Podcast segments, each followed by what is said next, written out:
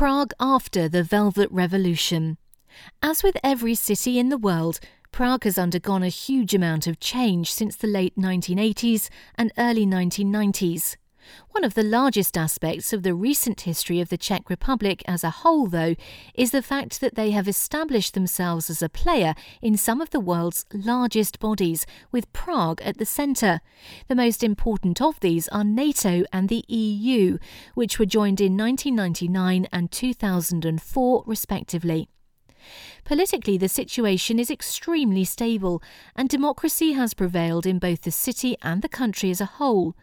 Support is spread across two main parties the Civic Democratic Party and the Social Democratic Party, and neither has been able to gain too much hold on the political system as yet, due to the support for each being very close. This has been sorted to some extent, though, as a coalition government was elected in 2010, with Václav Klaus serving as the president of the country. The town of Prague is now a vibrant one, with prosperity and an overriding sense of achievement regarding everything that has been accomplished in the past. Memories of the period before the Velvet Revolution still loom large in many, and this is a period that they will never forget.